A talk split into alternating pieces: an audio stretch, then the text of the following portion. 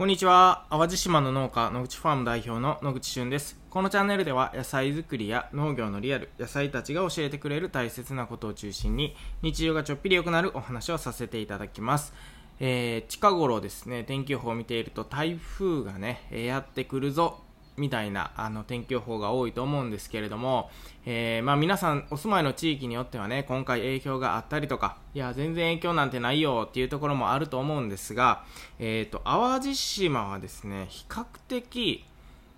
どこに台風があっても影響を受けやすい地域なんですよね。まあ、なので僕たちそこで農業をしているっていうことはね、えー、もう少なからずその台風情報っていうのにもう敏感にならざるを得ないんですけれども、そんなところでね、今日は台風は来ても来なくても大変だけど、まあ来ないに越したことがないっていうお話を、えー、させていただこうと思います。まあ結論、来な、来ない方がもちろんいいんですけど、あの、まあ、そもそも皆さん台風って思い浮かべるのは大雨だったりだとか強風だったりっていうのがあると思うんですね。で、淡路島は大体まあ平均すると年にまあ、2回ぐらいはね、台風、まあ、もろに直撃するような、えー、地域ですが、あまりこうニュースにならないっていうのがね、えー、現状でして、えー、まあ僕たち台風の中ね、大変な思いで野菜をこう守っていたりするんですが、そんな時にね、えー、まあ、例えば大阪とか、東京とか、まあそういったところのこう駅前とかでね、傘を持って、もしくはカッパを着てね、だんだん雨風が強くなってきました、みたいなね、リポートをされている、えー、映像を見るんですけど、いやいやいやと。台風はそんなもんじゃないからって、リポートなんかしてる場合じゃないというか、あの、もうまず立ってられないしね、そんな家の屋根が飛んでいくぐらいの風ですので、えー、いや、そう、もうちょっとこうね、野菜生産のリアルを伝えてくれよと。まあ、そんな気持ちにもなるんですが、えっ、ー、とね、台風っていうのはね、あのー、来ると、まあ僕ら、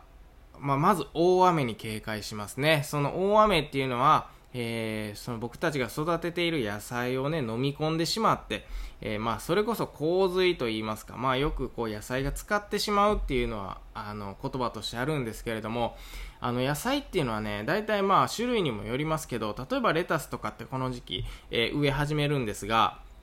レタスとかでしたらね、だいたい6時間ぐらい水の中にいればもうアウトですよね。えー、呼吸ができないとか、まあその後の生育っていうのはもうほとんど回復する見込みがないって言われてるんですね。まあなので6時間以上の大雨っていうのはかなり厳しいなと。えー、いうこともありますし、まあそうやって見えなくなってしまったレタスとかっていうのはね、えー、もう本当に流されてしまってる可能性もありますし、あのー、まあ僕たちが農業をしていて何度かあるんですよね、こう自分たちが育てた野菜が全く見えない状態。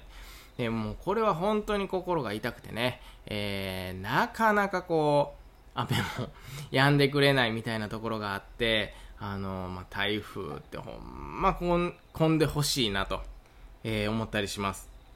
で、その次はやっぱりなんといってもこう、風。もう風はですね、僕らどうやって野菜を守るかっていうと、あの、暴風ネットっていうね、塞ぐ風のネットっていうのがあるんですよ。まあまあ、網、網みたいなもんなんですけれども、まあ、結構こう、しっかり重さがあってですね、なおかつ、こう、風から、え、野菜を守ってくれる。で、これをね、もう本当に50メートルあるんですけど、この50メートルの網をね、田んぼとか畑にこう、たくさんたくさんこう、上からかぶせていってね、えしっかり止めておいたら、えー、風がですね、まあ、半減するとでも言いましょうか。これはもう本当に考えた人すごいなと思うんですけど、その台風はもちろんね、風がむちゃくちゃ強いんですけど、中にいる野菜に当たる風っていうのがね、本当にそのネットをすることによって、半減されます。で、えー、それをね、もう、設置するのはね、結構大変なんですけど、モチベーションがめちゃめちゃ高いんですよ。なぜなら今から台風が来るっていうのも分かっていて、えー、それに向けて野菜を守ろうということでね、そのネットを張っていくので、めちゃくちゃモチベーション高く次から次へと張れるんですが、いざ台風が過ぎ去った後、それを回収するっていうのがもうほんまに大変。これはね、やった人ならわかるあるあるだと思うんですけど、もうめっちゃ大変なんですよ。もう下はね、大雨でぬかるんでるし、もうネットは、その、まあ、泥やらなんやらでめちゃくちゃ重くなってるし、うわよかった助かったって思う反面ねこれを回収するの大変やわっていうようなねまあそういうこうモチベあのモチベーションというかこう精神的に結構きついものがあってですねとはいえねとはいえやっぱり守れた方がいいので僕らはそういうネットをねかぶせたり、えー、するんですねで、えー、台風がね例えば近くを通らなくてものすごい遠くを通るような時ってありますよねあの、そんな中でもね、淡路島っていうのが割と風の影響を受けたりするんですね。淡路島って皆さんどこにあるかご存知ですか？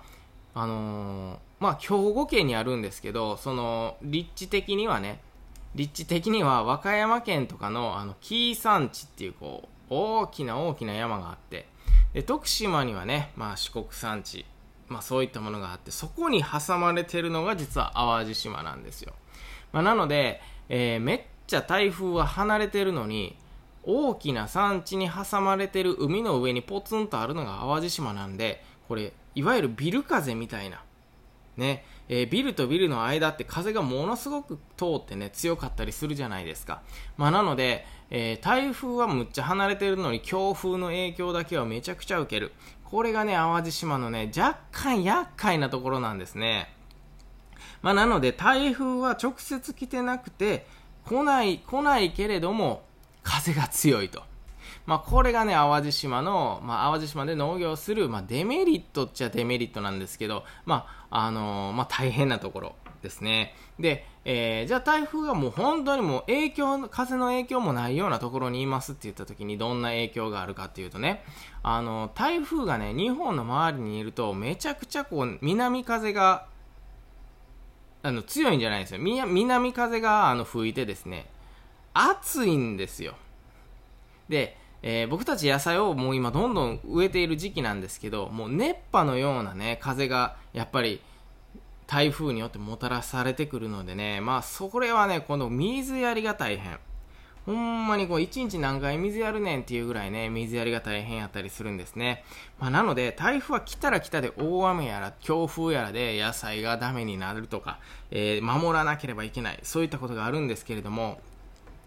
来なかったとしても、淡路島はそもそも風が強かったりとか、えー、そのむちゃくちゃ離れてるのに、その南から湿った熱い空気をどんどん送り込んでくる。まあ、これが台風なんでね、もう、来ても来なくても影響があるので、台風は本当にな、なくていいというか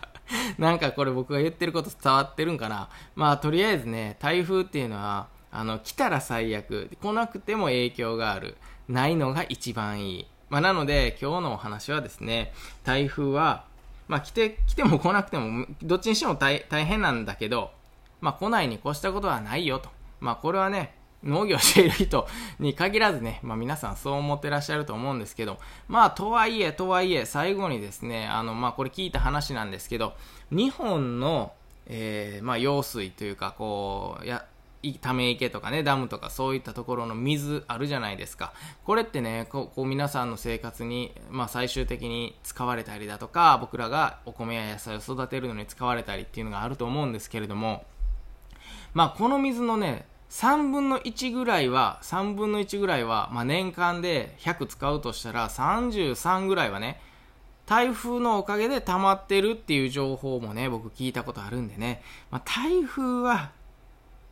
来ないに越したことないけど、ほんまに来なかったら日本ってこんな小さな国っていうかね、この細長い国でね、えー、水が本当にふんだんにあるのかって言われるとそうでもないのかもしれないというところでね、えー、まあ農業者としては複雑な思いはあるんですけれども、まあ台風のおかげで水が使えているのか、いや台風のおかげで野菜が流されちゃうのかとかね、まあまあ、あのジレンマはありますが、まあ今回の台風もね、本当にあの被害がない程度の風と、雨をもたらしてくれたら僕はそれで、えー、いいかなと思っております。えー、皆さんくれぐれもお気をつけください。今日も最後まで聞いてくださりありがとうございました。また次回お会いしましょう。バイバイ。